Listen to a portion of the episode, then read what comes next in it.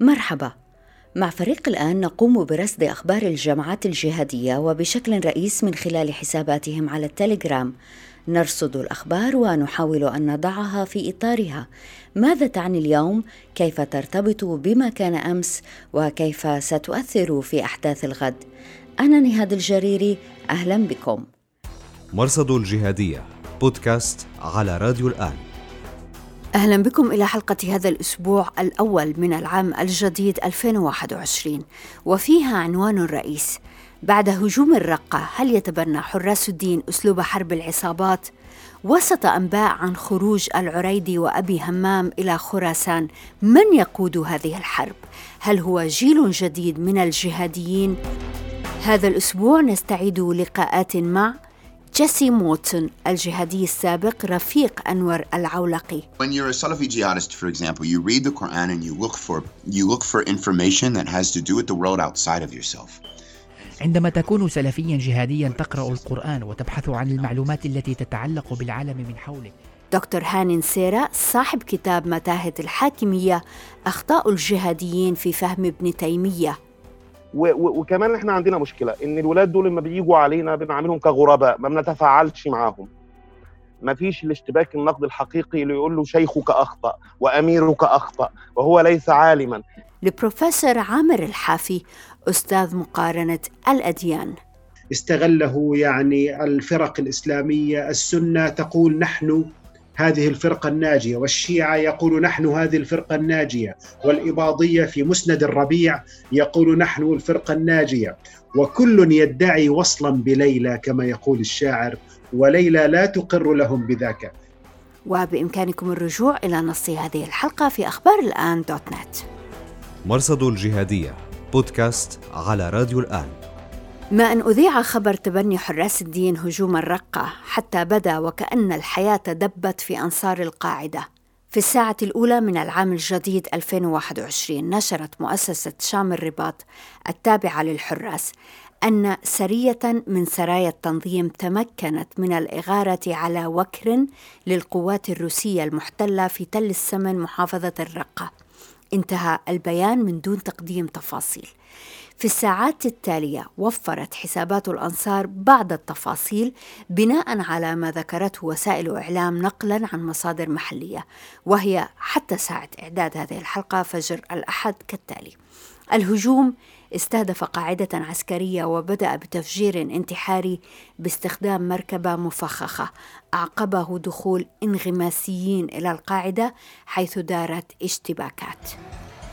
في ردود الفعل أنصار القاعدة فرحوا بهذا الخبر فرحا عظيما وضخم عندهم الأنا لدرجة أن حسابا على مجموعة منتدى نصرة أهل الحق قال إن التنظيم ينفذ هجمات في كل سوريا وخاصة في درعا لكنه لا يتبناها.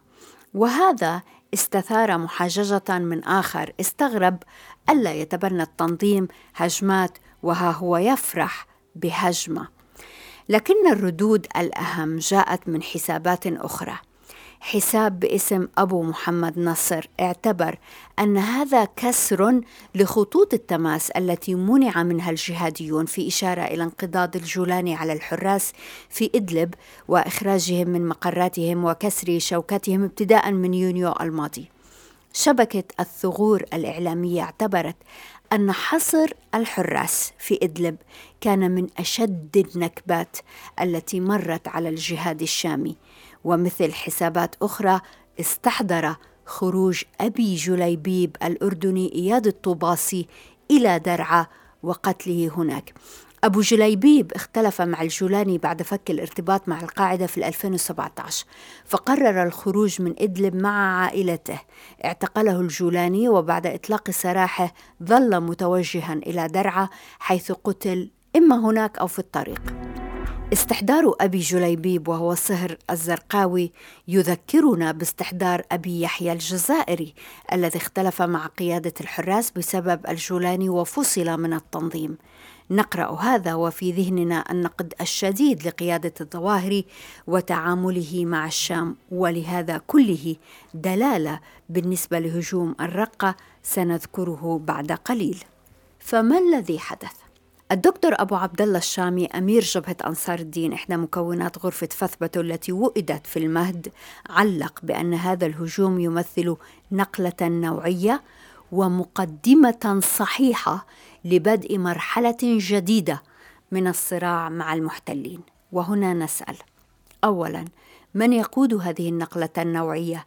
سمعنا من أكثر من مصدر أن قائد التنظيم فاروق السوري أبا همام والشرع الأول سامي العريدي غادرا سوريا إلى خراسان سمعنا من ثلاثة مصادر مختلفة لكن لسنا متأكدين في المطلق أين الرجلان؟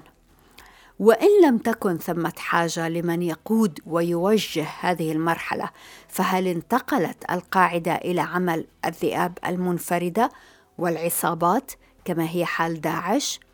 وعليه ما هي العلاقة التي تربط عناصر القاعدة على الأرض مع القيادة؟ لنعد إلى استحضار الجزائري والطوباسي إن سلمنا بأن عناصر التنظيم أصبحوا ذئاب منفردة، فهل سيتعارض نشاطهم مع ما تريده القيادة في خراسان أو في أي مكان آخر؟ لنذكر أن القاعدة المركزية ظلت حذرة في التعامل مع الشام حتى مع انقضاض الجولاني على الحراس. بيان إن الله أبى علي قتل مؤمن الذي أصدرته القيادة العامة في 25 يونيو 2020 مؤازرة للحراس كشف التناقضات في خطاب القاعدة حتى رجحت الكفة للجولاني. فهل تغير توجه المركزية في اتجاه المنفردة؟ وهل عجزت القيادة المركزية عن سحب الحراس إلى جغرافيا أخرى في الشام؟ لا يزاحمها فيها النظام وحلفائه أو الأكراد أو تركيا والجولاني أو خلايا داعش. فهل تتقاطع خلايا الحراس مع خلايا داعش؟ هل ستشهد الشام طحنا آخر على الموارد والضحايا؟ ربما هي مرحلة وربما هو مهاجر روسي ضاق ذرعا بالكبار وحسب مرصد الجهادية بودكاست على راديو الآن وعلى صعيد متصل لفت هذا الأسبوع مقال نشره حساب أنباء جاسم وهو حساب يبدو مناصرا للقاعدة ومنتقدا لقيادتها. هو الحساب الذي كشف عن اغتيال آه، أبي محمد آه، المصري نائب الظواهري آه، في طهران. المقال المنشور في 31 ديسمبر 2020 بعنوان أجيال القاعدة حان وقت النقاش والتفاهم. يتحدث فيه الكاتب عن الفجوة بين الجيل المؤسس الحرس القديم والجيل الجديد فالقديم متشدد في تعامله مع عناصر التنظيم إلى حد التخوين والاتهام بالجاسوسية بخلاف الجيل الجديد الذي برأيه يتمتع بأفق أوسع. ويقول ما زال ثمة فرصة حقيقية لتصحيح المسار في حال ابتعاد الجيل المؤسس عن التمسك برأيه ونظرته التي يعتقد بأنهما لا يحتملان الاجتهاد والخطأ.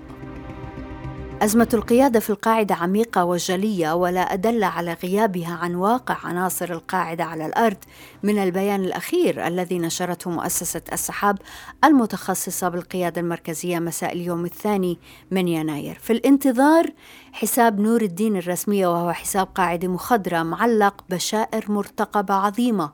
حساب وريث القسام الذي بات مصدرا لمعظم أخبار القاعدة من كل مكان علق مرتقب على أحر من الجمر من عملاقة الإعلام الجهادي السحاب. بعد ثلاث ساعات من الانتظار نشرت السحاب ما ترقبه الجميع. بيان بعنوان إن عدتم عدنا موقع بتاريخ نوفمبر 2020 ويتوعد فرنسا على خلفية أزمة الرسوم المسيئة للرسول الأكرم التي تفاقمت في أكتوبر الماضي. مرصد الجهادية. نشرت مؤسسة الزلاقاء الجناح الإعلامية لتحالف نصرة الإسلام والمسلمين بزعامة إياد أغالي البيان رقم 161 على 17 وفيه تهديد متجدد لفرنسا. ولفتت فقرة في البيان تكذب السلطات الجزائرية التي قالت إنها استرجعت جزءا من المبلغ الذي دفع للتنظيم مقابل الإفراج عن الرهائن في صفقة أكتوبر الماضي مع فرنسا. الأمن الجزائري قال إنه استرجع 80 ألف يورو بعد أن كشف عن مخابئ للإرهابيين في جبال جيجل نشرت القنوات الرديفة للرسمي في داعش فيديو طويلا استمر أكثر من ساعة بعنوان النهاية والبداية عن بداية داعش في سوريا والحرب التي دارت بينهم والفصائل الجهادية الأخرى. ونشر الجناح الإعلامي لجماعة الشباب في الصومال تغطية لما قال إنه الاجتماع التشاوري حول قضايا الجهاد في شرق إفريقيا. مرصد الجهادية بودكاست على راديو الآن. في الأسبوع الأخير من العام الماضي استعرضنا لقاءات مع باحثين لتفصيل ما يحدث اليوم. في هذا الأسبوع الأول من العام الجديد نعود إلى لقاءات تتحدث في صلب مسائل عقدية وجهادية حتى تظل بوصلة لنا في فهمنا للجهادية. نبدأ من لقاء مع الدكتور هاني نسيرة الخبير في الحركات الإيديولوجية والجهادية صاحب كتاب متاهة الحاكمية أخطاء الجهاديين في فهم ابن تيمية. وعن هذه الأخطاء نسأل. أخطاء الجهاديون وأخطاء المتطرفون في فهم ابن تيمية وفي فهم التراث كله حين فصلوه عن تاريخيته حين أرادوا أن يكون التراث كما يريدونهم لا كما هو. أخطأوا في فهم مسألة الخلافة لم يروها مسألة تاريخية حولوها العقيدة وحولوها لأشياء أخرى. أخطأوا في فهم جوهر الدين حين جعلوه حاكمية. الألوهية عندهم حاكمية كأن الله حاكم يصارع الحكام الآخرين في لعبة العروش. آه، آه، كذلك أخطأوا في فهم ابن تيمية. أخطأوا في أشياء كثيرة بخصوص ابن تيمية. أنهم أولوه نقلوا عنه فتاوى خطأ. آه، لم يقرأوا مثل مثل فتوى التتر الفتوى المهمة التي اختلوا على أساسها الرئيس المصري السابق محمد أنور السادات. فقد نقلوا الفتوى خطأ وقتلوا الرجل على هذا الأساس ولأنهم نقلوها أيضا من مصدر خطأ آه، مصدر كان مصحفا في 1909 فأيضا آه، لم يقرأوا ابن تيمية كاملا قرأوه فقط في الفتاوى. لم يقرأوا منهاج السنة لم يقرأوا اقتضاء الصراط المستقيم لم يقرأوا درء التعارض النقل والعقل لم يقرأوه كاملا اجتزأوه اجتزأوه. وطاروا به. يعني ما تعرفي إن أول مجموعة جهادية في مصر كانت سنة 58 اللي أسسها شاب عمره 20 سنة. ولم يكن ازهريا أو شيء كان يعني طالب في هندسة ولقى فتاوى ابن تيمية منها فتوى في الجهاد فاختار بها وأسس أول مجموعة جهادية في مصر دون أن يصبر ليكون عالما. الزعامة دائما فعل مغري. ستكون زعيما ستكون اميرا ستكون يعني قائدا. وفي الدين أيضا الناس كلها متربية على الدين من المهد إلى اللحد يعني فبيطيرون بها سريعا. ربما لو ايديولوجيا كان انتظر قليلا لو أنه الطب لانتظر قليلا لكن في الدين المسألة كأنه أوحي إليه سريعا واصطفي سريعا وصار اميرا يعني في غمضة عين. آه، دون آه، أن يتدبر وأن يعيد القراءة وأن يقرأ الرجل في سياقاته وفي مراحله وفي محطاته. ابن تيمية أكثر من مرحلة. ابن تيمية لحظة تاريخية مختلفة. آه، ابن تيمية آه، لم يكن خارجيا لم يخرج على حكام. ابن تيمية لم يدافع عن إمامة أو خلافة. ورغم ذلك هؤلاء أخذوه آه، وهو يعني في الله في في في بعض النصوص نقلوا بعضها خطا وقرأوا بعضها كما يريدون لا كما هي.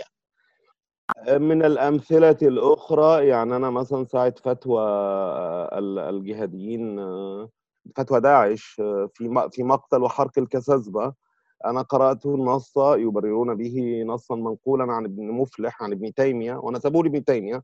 لم أجده في الفتاوى لكن وجدته في نقل ابن مفلح عن ابن تيمية. حين عدت للنص الأصلي لم أجد هذا رأي ابن تيمية. ابن تيمية كان صاحب جملة طويلة فيقول هناك من يرى أنه يجوز حرق الأسير الحربي وهناك من يرى كذا كذا. وفي الآخر بيقول وأنا لا أرى ذلك. لكن هو الرجل سريع النفس ها المستعجل أخذ كلمة آه، وهناك وهناك ويرى البعض وأرى وهكذا ولم يرى وأنا لا أرى ذلك ولا أفضله في نهايه وأيضا كمان هم لم يفرقوا يعني إن كان حتى اللي بيخالفك آه، آه، في في في في في الإطار الأمة الإسلامية هو ليس اسيرا حربيا وليس اسيرا مرتدا مسألة مختلفة لأنه مفهوم الأسير الحربي كان موجود في مواجهة غير المسلمين لا في مواجهة من يشهدون بلا إله إلا الله ومحمد رسول الله أو من لديهم مبررات أخرى لكنه يستعجلون يعبدون الغضب يعبدون الغضب يدمنون الكراهية فأي نص أو أي نتفه أو أي قول أو كأي كلمة واحدة تساعدهم في ذلك هم لم يقرأوا في أحاديث النبي إلا حديث إنما جئتكم بالذبح. إنما جئتكم بالذبح. رغم أنه قيل في لحظة معينة كان النبي غاضب من أبي جهل وأبي جهل كان ألقى عليه الجزور ووضع يعني قدمه فوق رأسه فقال النبي بعد أن قام إنما جئتكم بالذبح. فلم يقرأوا إلا إنما جئتكم بالذبح لكن لم يقرأوا جيدا أنه أرسل رحمة للعالمين بنص القرآن. ولم يقرأوا جيدا أنه لو كنت فظا غليظ القلب لم فضوا من حولك. ففي تعجل وكمان إحنا عندنا مشكلة إن الولاد دول لما بيجوا علينا بنعاملهم كغرباء ما بنتفاعلش معاهم. ما فيش الاشتباك النقد الحقيقي اللي يقول له شيخك أخطأ وأميرك أخطأ وهو ليس عالما. يعني أنا لما رجعت في متاهة الحاكمية ولعلك قرأت أستاذ نهاد يعني حسن البنا عاد لابن تيميه مرتين. في كليهما قرأه خطأ قرأه لم يفهم ابن تيمية لم يعد إلى نص أصل فيه. سيد قطب علاقته بالكتب التراثية وبكتب السياسة الشرعية تحديدا وأحكام السلطانية علاقة هشة جدا علاقة ليست عميقة. الرجل تعامل مع الدين كأنه شعر كأنه أدب يقول ما شاء ويفسر كما يش... كما يشاء.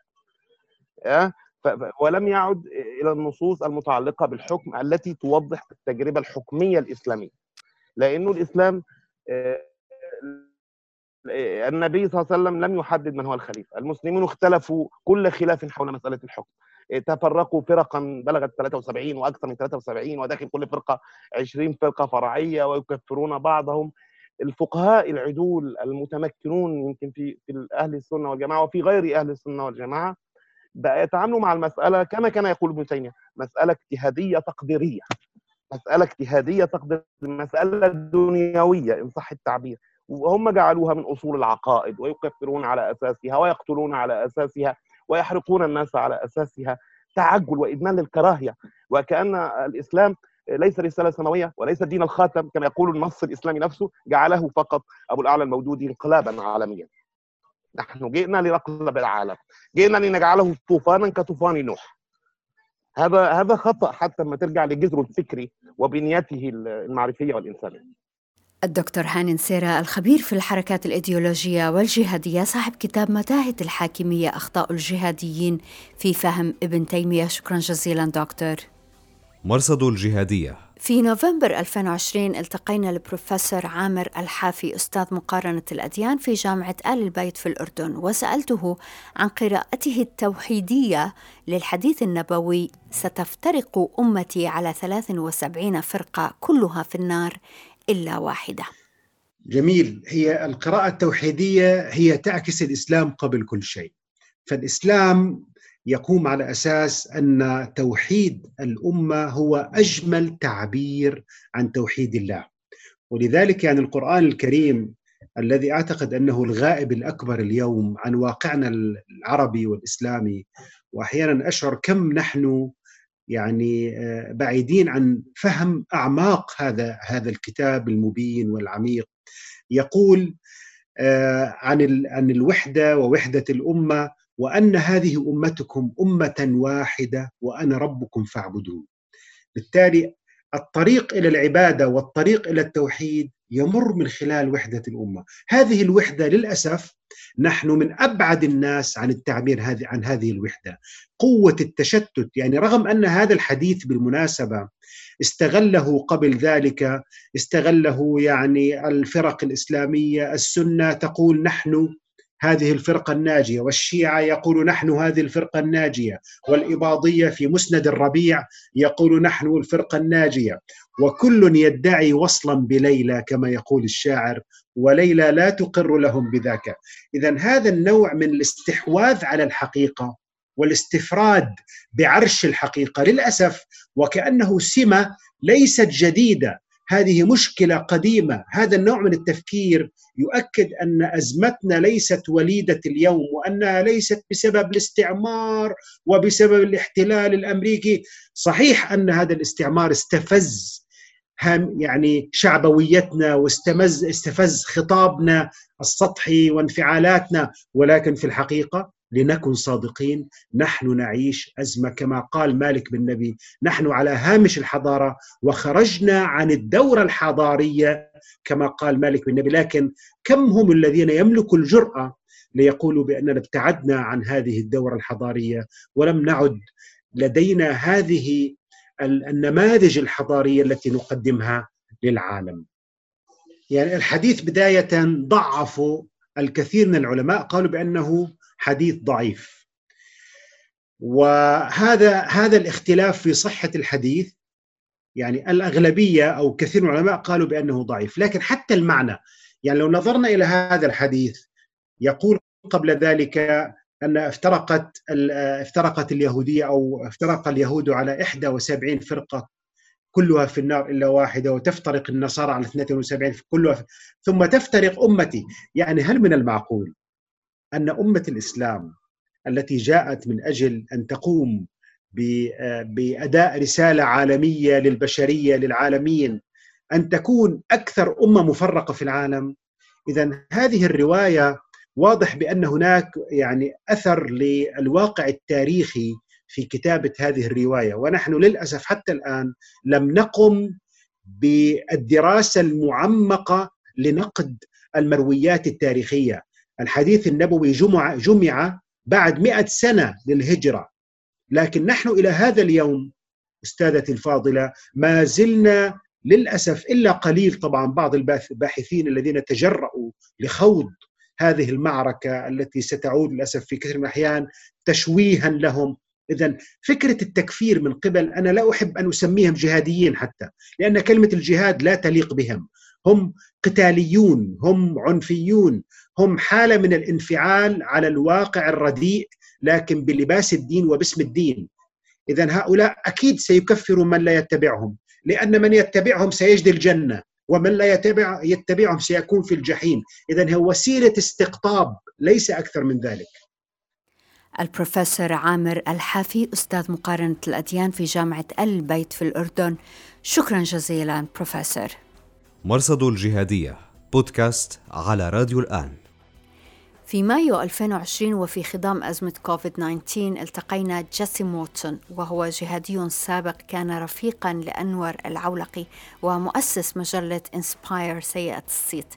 جيسي اليوم هو مؤسس Parallel Networks التي توفر بيئة حاضنة لمن راجعوا أنفسهم عن التطرف. تحدث مطولا عن رحلته من العتمة إلى النور. I was arrested two weeks after Osama bin Laden was killed in Abbottabad on a Casablancan street and sent اعتقلت في شوارع الدار البيضاء وسجنت استعدادا لترحيلي إلى أمريكا ومواجهة السجن المؤبد. عقلي الجهادي قال لي إن هذا جزء من اختبار الصبر والاحتمال. كنت جاهزا لمواجهة الامتحان الذي وضعه الله أمامي لكنني في ذهني كان حديثي مع أولئك الشباب حاضر بقوة. When I was incarcerated in Moroccan jail for five months, I met Mohammed Fizazi. في الحبس التقيت بمحمد فزازي وهو منظر جهادي شهير. كنا ترجمنا له محاضرات إلى الإنجليزية حتى يفهم الناس مبادئ علمه. أثناء الحبس في المغرب تغيرت أفكاره. خرج من الحبس وأنا هناك وبدأ يكتب رسائل في الصحف الوطنية عن خطأ اعتقاده السابق. كان ذلك أول لقاء لي مع سلفي جهادي خرج من دائرة التطرف وندم على تبذير حياته. And I really felt guilty for throwing my life away. When the Americans came to pick me up on a private plane to throw to, to fly me home. عندما جاء الأمريكيون لاصطحابي على طائرة خاصة ألبسوني البزة البرتقالية التي تذكر المسلمين بالرحلة إلى غوانتانامو نفس اللون الذي يلبسه داعش لضحاياه قبل أن يغتالهم لكنني لم أذهب إلى غوانتانامو أركبوني الطائرة وأطعموني ووضعوا القرآن أمامي. وعندما أزاحوا العصابة عن عيني والسماعة عن أذني سألوني هل تريد أن نناديك يونس عبد الله محمد أم جيسي مورتون؟ ولسبب ما قلت لهم جيسي مورتون. دهش كل من كان على الطائرة. وبدأ حديثنا امتد خمسة أو ست ساعات ونحن في طريقنا إلى واشنطن حيث وجهت إلي تهم ارتكاب جرائم فيدرالية. So when I went back to عدت إلى سجن فرجينيا حيث انتظرت توجيه لائحة الاتهام في قضية تهديد ساوث بارك وتأسيس مجلة إنسباير وغيرها من التهم. كنت أمضي في السجن الانفرادي 23 ساعة وأخرج إلى الساحة ساعة واحدة فقط لكن كانت هناك حارسة تعمل أربعة أيام في الأسبوع ورديات تمتد عشر ساعات كانت تأخذني إلى المكتبة. هناك قرأت الكتب التي تتعلق بجذوري. قرأت عن الحضارة الغربية وعن التاريخ والفلاسفة المتنورين. قرأت كتب الآباء المؤسسين للولايات المتحدة. كنت أعود إلى زنزانتي وأقرأ القرآن والحديث. لكن للمرة الأولى كنت أستطيع أن أفهم الدين بنفسي من دون أن أعتمد على علماء أصوليين. أصبحت قادرا على التمييز بين القواعد والأحكام وهو ما تعتمد عليه السلفية وبين روح النص. كيف؟ So I started... كيف قراءة المتنورين وكتب التاريخ هذه ساعدتك في فهم الإسلام؟ Well, I, I, when when you're a Salafi jihadist, for example, you read the Quran and you look for you look for information that has to do with the world outside of yourself. عندما تكون سلفيا جهاديا تقرأ القرآن وتبحث عن المعلومات التي تتعلق بالعالم من حولك تبحث عن النظام السياسي والاقتصادي وعن تحريم الربا يتحدثون عن الرأسمالية وشرورها يقولبون الأمور بحيث يبدو وكأن الإسلام معني اولا بالسيطرة على المجتمع وأن الإسلام قائم على المقاومة والجهاد. ولكن عندما تنظر إلى ذاتك تستطيع أن تفهم الأمور في إطار تطورها التاريخي. فترى مثلا أن بعثة الرسول محمد عليه السلام ونزول القران القرآن جاء في إطار تاريخي. الجهاديون يقولون الله يأمرنا أن نقطع يد السارق في القرآن أو الحديث وأمرنا أن نرجم الزاني وإنه فرض علينا أن نحفظ تلك الشريعة كما ظهرت لسيدنا محمد حتى قيام الساعة. لكن في الحقيقة إن نظرت إلى سيرة الرسول وتطبيقه الأحكام وإذا نظرت إلى الشريعة التي تكشفت في فترة بعثة الرسول لرأينا أن الرسول كان تقدميا جدا. فالله عز وجل وضعنا على درب لا ليرينا كيف نستحوذ على المجتمع وإنما كيف نطهر أنفسنا. When you start to read the Quran as a book of principles and you start to understand the hadith of something that should explain those principles not contradict عندما نقرأ القرآن على أنه مجموعة من المبادئ ونقرأ الحديث على أنه تفسير لهذه المبادئ من دون أن يناقضها في أي شكل من الأشكال عندها ندرك أن الدين يتعلق بطهارة النفس والمسؤولية عن الذات والعلاقة مع الله والاعتقاد بأنه لو التزم المسلمون بذلك الدين وسمحوا لشكل من الوجود أو حالة أن تنشأ خارج أنفسهم تتسم يتسقوا مع ما في ذاتهم فتلك هي الروحانية. هي أن تدركوا أن الشيء الوحيد في العالم الذي تستطيع أن تغيره أو تتحكم به هو ذاتك. وإيمانك بالله تعالى مرتبط بذلك بمعنى أن عواطفك أو رحمتك وإدراكك يعتمد على الله وأن ما تمر به في حياتك هو نتيجة علاقتك بالله تعالى. يبدو الأمر بسيطا. ما فتح عيني على هذا الفهم هو قراءة كتب الفلاسفة المتنورين وكيف أن الغرب استطاع أن يقتلع نفسه من المشاكل التي تسببت فيها المسيحية في فترات سابقة خاصة ما يتعلق بالصراعات الداخلية. وكيف أن الطريق الوحيد للنجاة من تلك الحالة كان بمعالجة المشكلة على مستوى من الوعي أكبر من ذلك الذي تسبب بها. جيسي مورتون الجهادي السابق والآن مؤسس Parallel Networks شكرا جزيلا لوجودك معنا. مرصد الجهادية بودكاست على راديو الآن. وشكرا جزيلا لوجودكم معنا في راديو وتلفزيون الآن. بإمكانكم الرجوع إلى نص هذه الحلقة في أخبار الآن دوت نت. أنا نهاد الجريري مع السلامة.